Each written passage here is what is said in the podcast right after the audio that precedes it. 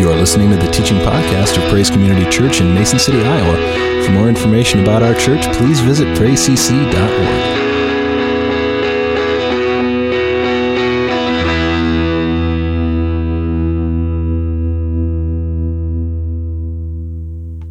How many of you have uh, ever had that thought? Something happens, or you hear something, and your reaction uh, is, Now I've heard everything. Now I've seen everything. Ever had that thought, that reaction? Yeah.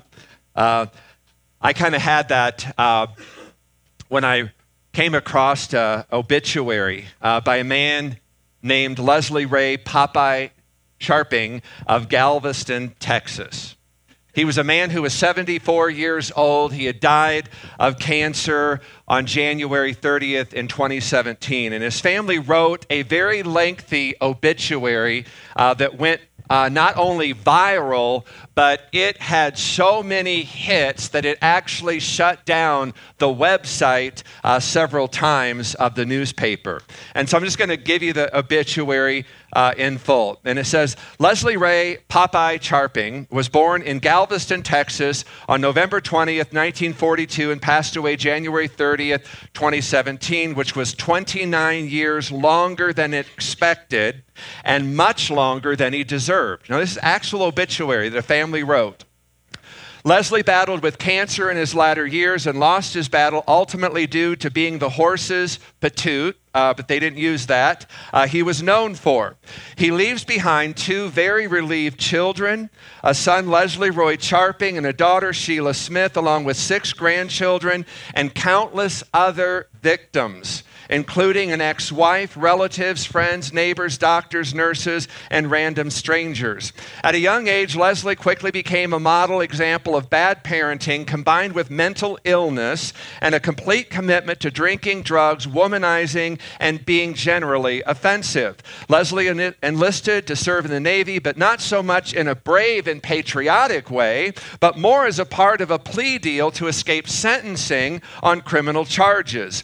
While enlisted, Leslie was uh, the Navy boxing champion and went on to sufficiently embarrass the family and country by spending the remainder of his service in the Balboa Mental Health Hospital, receiving much needed mental health care services.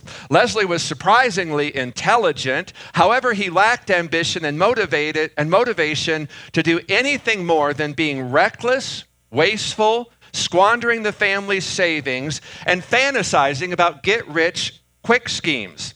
Leslie's hobbies included being abusive to his family, expediting trips to heaven for the beloved family pets, and fishing, which he was less skilled with than the previously mentioned. Leslie's life served no other obvious purpose. He did not contribute to society or serve his community, and he possessed no redeeming qualities besides being quick witted sarcasm, which was amusing during his sober days. With Leslie's passing, he will be missed only for what he never did, being a loving husband, father, and good friend. No services will be held, there will be no prayers for eternal peace, and no apologies to the family he tortured. Leslie's remains will be cremated and kept in the barn until Ray, the family's donkey's wood shavings, run out. Leslie's passing proves that evil does, in fact, die and hopefully marks a time of healing and safety for all who remain. How inspiring. Yeah. Hopefully, none of us will ever live or leave a life that an obituary like that can be written of us. I think it goes to goes without saying that leaving things right and good with his family, leaving some fond memories for his family, was not on Leslie Ray's bucket list. We're in a series that we've been doing now for the last couple of weeks called Bucket List. And the premise of the series uh, has been that there should be certain things that are on our bucket list, things that we want to make sure we say and or do before we die. And again, Jesus had a bucket list. Now, he didn't call it that, but there was at least seven things that we know of that were on Jesus' bucket list. These were seven things he was very clear to do or to say before he died on Good Friday there in Jerusalem. That day when Jesus was hanging there upon the cross, he's dying in our place. He is taking the full wrath of God for sin upon himself, and he does, and this again is just amazing, is he does and says some things there that we also need to do and to say before we leave this earth. The first thing we talked about that was on his bucket list again was forgiving those who had crucified him. He looked out, saw those that were responsible for his crucifixion, and he said, Father, forgive them. They know not what they are doing. So we need to forgive anybody that uh, has wronged us or hurt us. We need to just have a clean slate with people. Next, he pardoned a criminal, he forgave a criminal, and he promised that forgiven criminal that he would be with him in paradise uh, on that day. And, and again, we talked last week that criminal made the right choice. Two men hung on the cross next to Jesus, one on each side. One man made the wrong choice and he was eternally separated from God. One man made the right choice and he was with Jesus that day in paradise. We need to make the same choice as well. This morning, we're going to look at Jesus' last words to his mother, as the video there kind of uh, introduced us to. His mother's there. She's watching him die amongst many others. And because there's one last piece of business Jesus has to take care of, and he turns his attention to uh, that of his family. Uh, again, he has some family matters that he needs to attend to. The great English writer and journalist G.K. Chesterton uh, once said, he said, We spend the first half of our lives fighting with our parents and the second half of our lives fighting with our children. Probably true, right? I believe we need to spend as much of our lives up to our last breath with all the ability within us, taking care of and making sure things are good and right uh, with our families before we die. These last words of Jesus, again, teaches us, he's showing us how to do that. And he wants to make sure that just as his list is complete, he's also wanting to make sure that our list are complete as well. And there are at least three things that Jesus does there, and I think they're the same three things we need to make sure we do that things are settled and things are right with our family. First thing Jesus did was he loved his family selflessly. Famous English writer Samuel Johnson once said, When a man knows he is about to be hanged, it concentrates his mind wonderfully. In other words, when you know you're about to die, it just has a way of helping you to become very focused on what is important and what is not.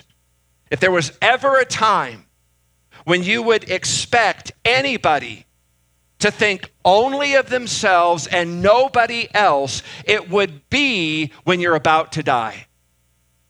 Even as Jesus was facing not just a physical death, we're going to talk a little bit more about this next week.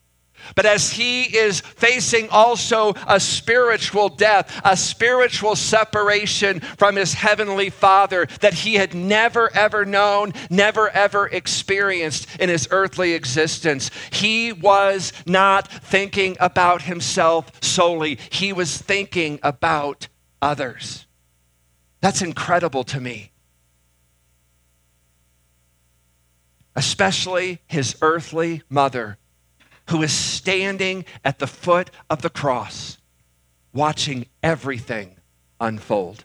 John 19, beginning in verse 25, it says, Now near the cross of Jesus stood his mother, his mother's sister, Mary, the wife of Cleopas, and Mary Magdalene.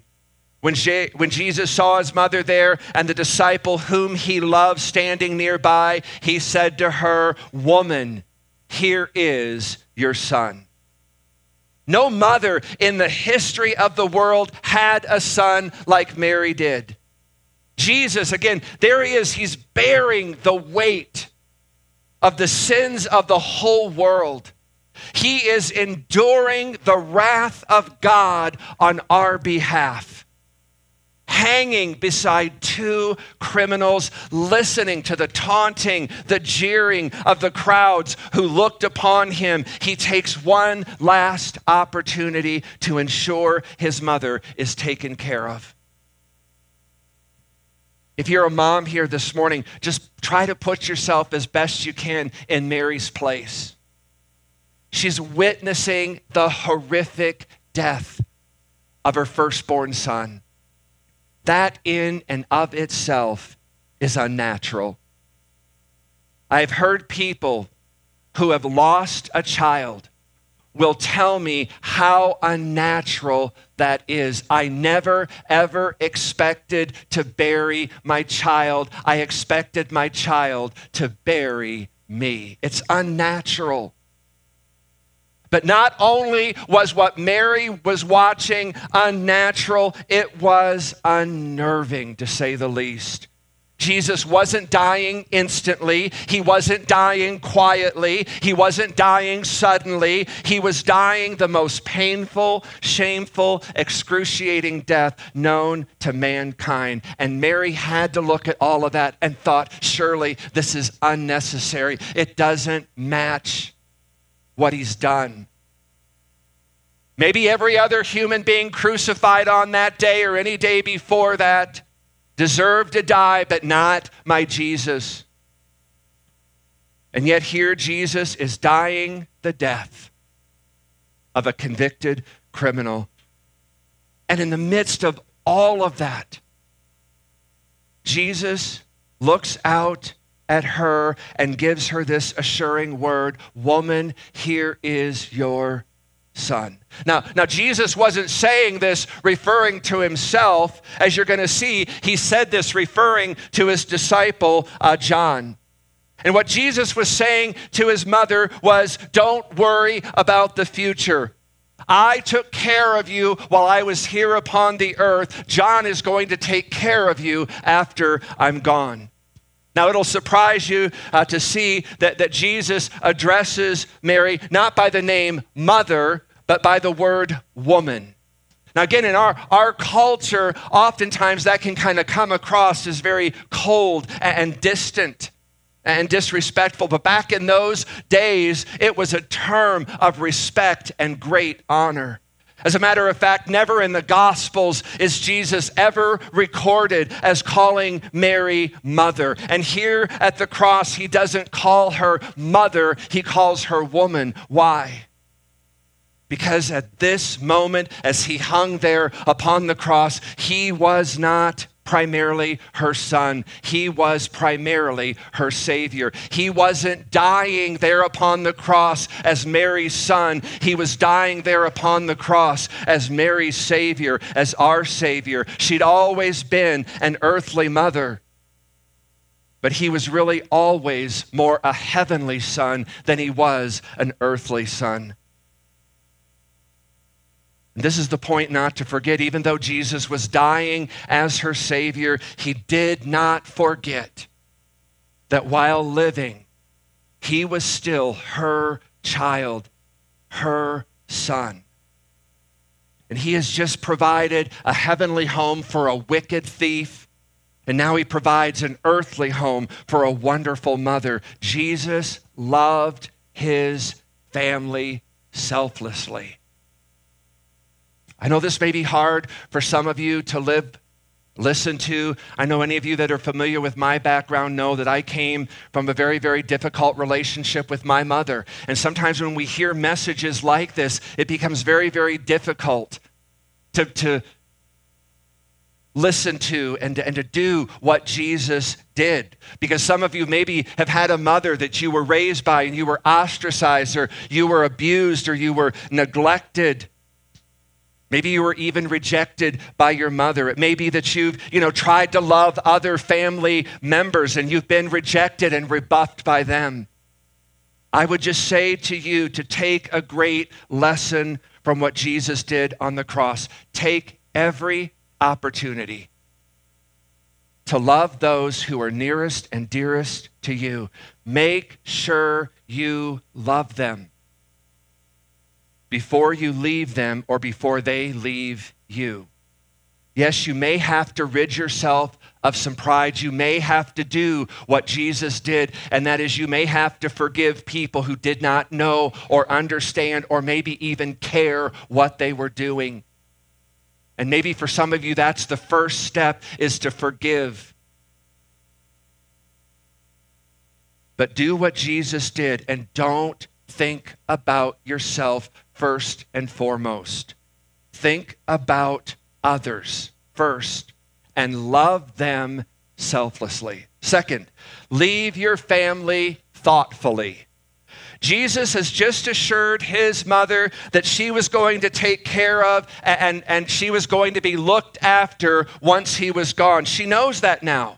Because of the next thing Jesus says to that disciple, John, who's standing there next to her in verse 27, and to the disciple, Here is your mother. Now, again, he, he uses that word mother there again because of the relationship he's trying to establish between John and Mary. He looks at this disciple, John, who wrote this gospel, and he effect says, John, I'm going to a throne. I'm going uh, back to my heavenly father. Mom, my mother is now going to your home. And what's interesting is he doesn't really ask John. This is not a request, it, it's a command. Jesus tells John, You are going to take my mother and make her your mother. And I don't want you to miss the timing of this statement. Now, again, keep in mind and do the best you can to kind of put yourself in Jesus' place upon that cross. I mean, he is hanging there. And, and I've kind of, if you've never ever read that, just Google, you know, crucifixion. And, and there was a doctor that wrote a kind of a lengthy paper about what you kind of experience physically, emotionally, uh, you know, mentally, uh, enduring crucifixion. And here Jesus is nailed to a cross. He is in the peak of agony torment, suffering, pain. He is doing his hardest, greatest work for mankind, yet he takes time and he puts it to all aside to the best that he can to take care of his earthly mom. Here's the thing for many of us that are doing ministry, serving God, even when you're doing God's work, even when you're trying to just make a living for your family, you should never, ever neglect the needs, the responsibility of your family. One thing I always have tried to convey to our staff here is one key principle, and I would hope that, that Callie could attest to that, is family always comes before ministry. Always. Anytime we ever have staff people that have family issues, uh, they call, they text, however they get a hold of me. I mean, it's just like, I mean, quickly, flatly, it is like, yes, you, you need to take care of your family. Uh, let ministry slide, uh, just put your family first. When it comes to choice between our responsibilities to our family, our responsibility to our ministry, to the church, our families always come before ministry. Jesus is demonstrating this very same principle in the clearest of terms, in the midst of the most difficult, horrendous, agonizing moment of his earthly life. He is putting the needs of his mother front and center. The thought may have crossed your mind why is he turning his mom over to a non relative? Well, for all we know, Mary was most likely at that point a widow. Joseph, Jesus' earthly father, we assume he had already died. And we assume that because the last time Joseph is mentioned was when Jesus was 12 years old and they found him there in the synagogue teaching the religious people. After that, Mary is mentioned multiple times, Joseph never is. So, as the firstborn son, it was just expected back in that day, that culture, that Jesus would take care of his widowed mother. Now, it's true that Jesus had other brothers and sisters, so what about them? Well, the problem was they didn't even believe that Jesus was the Son of God, the promised Messiah. In fact, they did not believe that Jesus was the Son of God, the promised Messiah, until well after the resurrection. And so they're nowhere to be found. So Jesus really basically has to turn to a non relative, someone that Jesus had become closer to and more trusted than that of his own family. And there's something else going on here. And again, we wouldn't understand what is happening by, again, just reading this with our, our Western mindset, our Western culture. But in Jewish thought, in, in Jewish tradition, back in those days, any instructions or any spoken words by a dying man had the same legal force as if it was written on a piece of paper.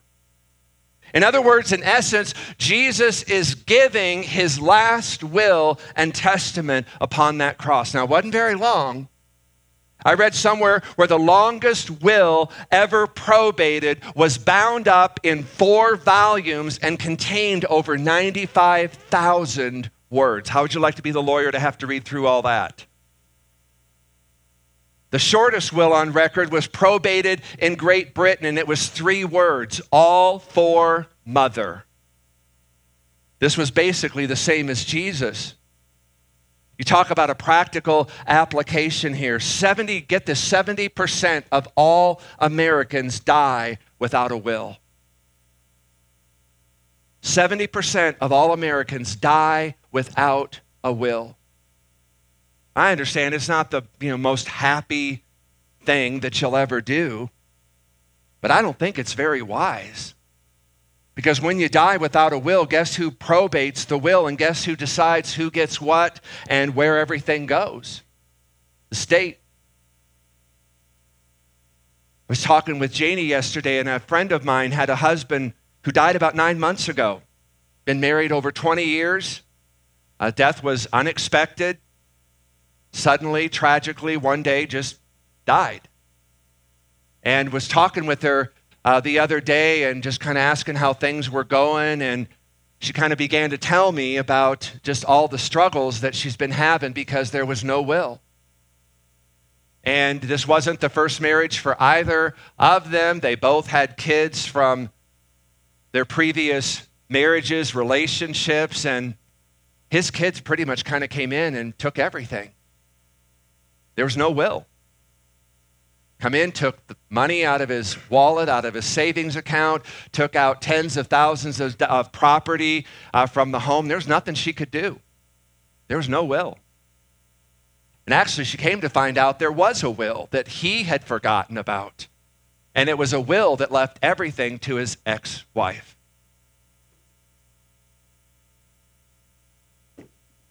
This is one way as a parent, as a spouse, that you can take care of your family.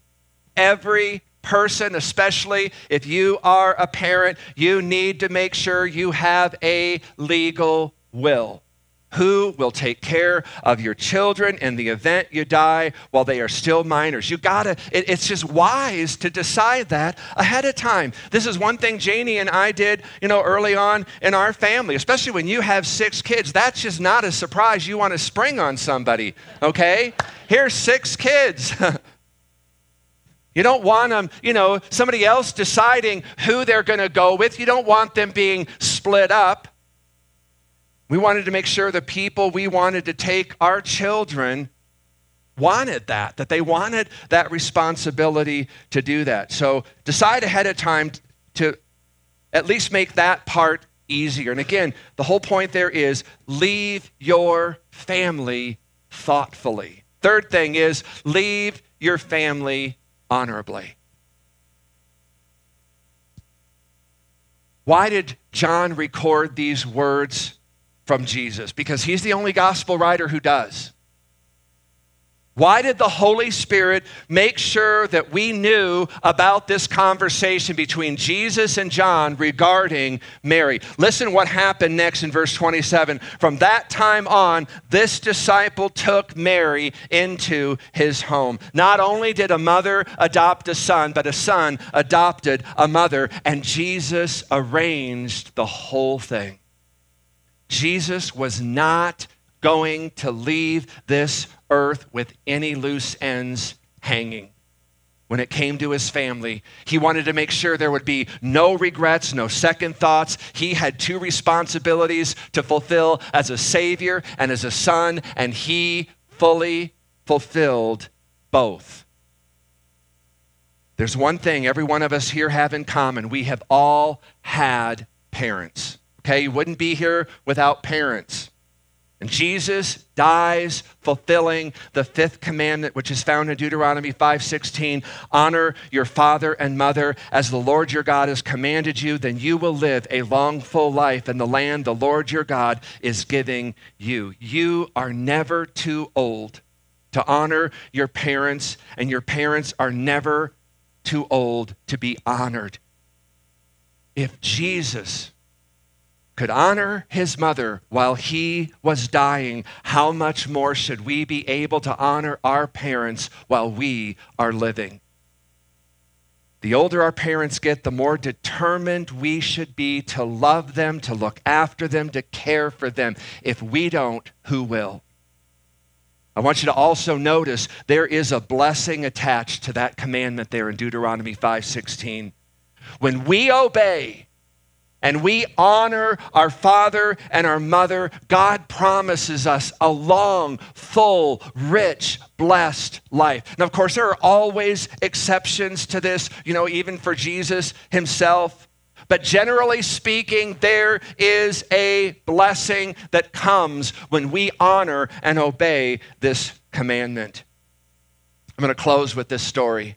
There was a mother who had become quite old and she was infirmed and she couldn't get around very well and she had to move in with their son's family and things weren't working out too well because the mother was becoming very, very forgetful and she didn't always kind of put things away. She wasn't all that neat and, and she had a tendency to kind of drop and leave things. And the son, especially his wife, they were kind of neat freaks. And one night at dinner, while they were passing her plate of food, she dropped it and the plate broke. Not only did food go all over the floor, but the daughter in law was outraged because this was a plate from the finest china set she owned. After dinner, she told her husband, You go down to the store and I want you to buy a tin plate, one that cannot be broken. And he asked what it was for. And she said, It's going to be used by your mother from now on. So she won't break any more of my fine china. So the husband left and he came back. And his wife, and he, his wife discovered that he had bought two tin plates. And she said, Why did you buy two?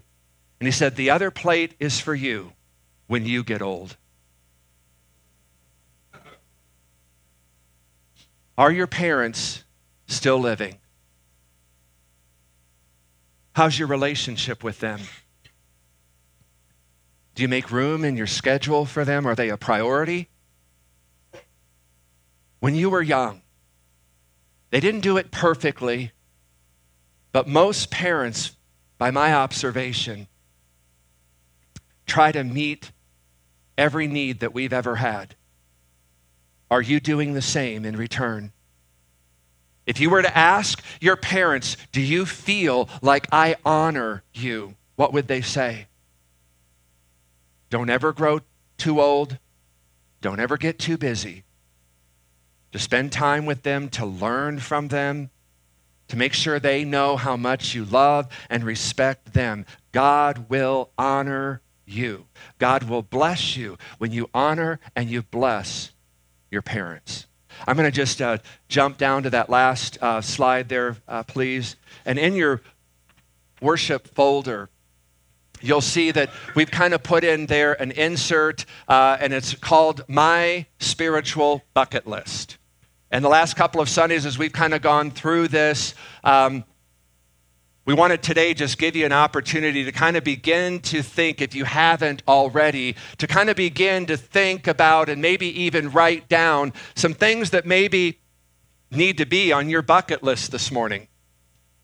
Maybe you're here this morning, and, and as I talked about, you know, again, unforgiveness, maybe there's some of you here this morning, and it may involve a parent, may involve a caretaker, and maybe there's some things that were done to you as a child, maybe even some things that were done to you as an adult that have created a rift, a disconnect between you and your parents. And, and maybe as we've talked about that this morning, there just needs to come some forgiveness from you where you just simply release them, let them go. Just simply acknowledge God, just as those people who crucified you, they didn't know, they didn't understand what they were doing. And God, I'm going to take that same attitude, I'm going to take that same approach, and I'm going to forgive this person and that person because I don't think they knew what they were doing, and maybe they didn't care. But regardless, God, I choose to forgive. I choose to let that go. I choose to allow that sin to be absorbed into the cross. Maybe you're here this morning and, and maybe you, you know, kind of you know, as Callie kind of talked maybe this morning, maybe you've never ever experienced the love of God. Maybe you've never experienced the grace of God. Maybe you've never really had a relationship with God. That is available. It is possible this morning because of what Jesus did on that cross. He took the full wrath of God for sin upon himself. And when he said, It is finished, that is what he meant. It is finished. Sin has been completely and fully dealt with. And when we just simply put our faith and trust in what Jesus did upon that cross, it's as if he takes our sin and says, Okay, I hung there for that too. And so this morning, maybe you just need to make the right choice this morning, like that thief on the cross. And maybe this morning it's just time for you. And I know some of you last week, as we talked about that, some of you made that right choice. Some of you came to Jesus last week. Maybe you need to do that this morning. Maybe there's some of you here this morning that just need to honor your mother and your father. Maybe as I've talked about that, and again, no, none of us do it perfectly. And maybe this morning it's just saying, I, I just need to just recommit my heart uh, to honoring my mother and my father. Listen, I, I grew up with a very abusive mom, and, and it was a struggle for me at times to honor her. But God has shown and continues to show me ways to honor her, and, and I do that.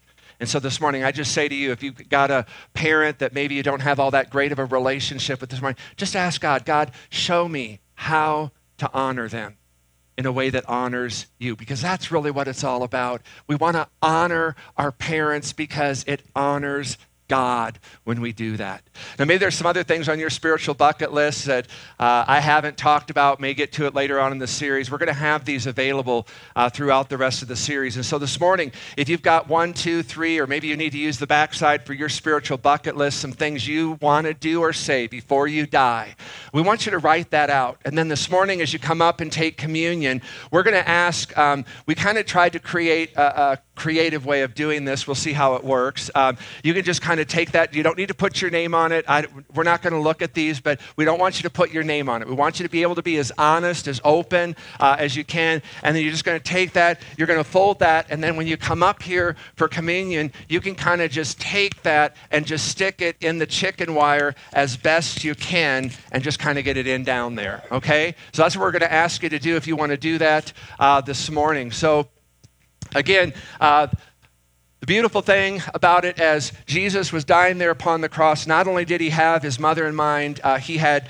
you and I in mind. As a matter of fact, he did something when he was with the disciples for the final time. Took a piece of bread, he broke it, and he said, This is my body, broken for you. His perfect body was broken because of our imperfect sins. He said, every time you take that bread, every time you dip that, he said, do it in remembrance of me.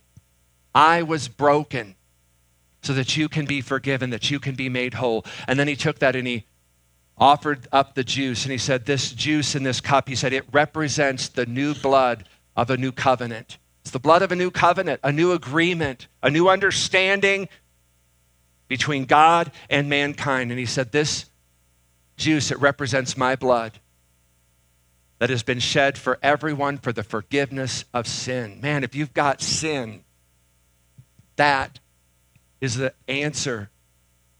His blood was shed so we could be forgiven. He said, every time you do it, remember this. So this morning, we want you just again to come and not just know the forgiveness, the love, the mercy, the compassion, the beauty of God. We want you to experience it. God doesn't want you just to do this, He wants you to experience Him in the doing of this. So, just as you come this morning, just God, awaken my heart to what you're doing. Awaken my heart to your love, to your grace, to your mercy, to your goodness, to your compassion, to your forgiveness. Awaken my heart so that we don't just go through this to do this, but we go through this to experience Him. Father, we just again thank you so much for what we're seeing, what we're hearing, what we're learning through those seven things you said and did upon the cross. And God, how those are the seven things we also need to do and to say. And so, God, I just ask, Lord, that you'd speak to our hearts this morning. That, like you, every one of us has a spiritual bucket list, things we need to do or say before we die. And so, God, for those things that remain undone, those things that maybe we're not aware of this morning, I would just ask your Holy Spirit to speak to us clearly this morning. That you would speak to our hearts this morning. That you would give us, again, just revelation, insight into what we need to put upon that list. And then, Father, we're going to bring it to the cross and we're going to commit it to you that because of what you did, we are committed to doing the same. And we just thank you for this opportunity, this moment of introspection, this moment of taking care of what we need to take care of. Father, we thank you for this. In Jesus' name we pray. Amen. Thanks for listening. For more information about Praise Community Church, including gathering times and events, please visit us at praisecc.org.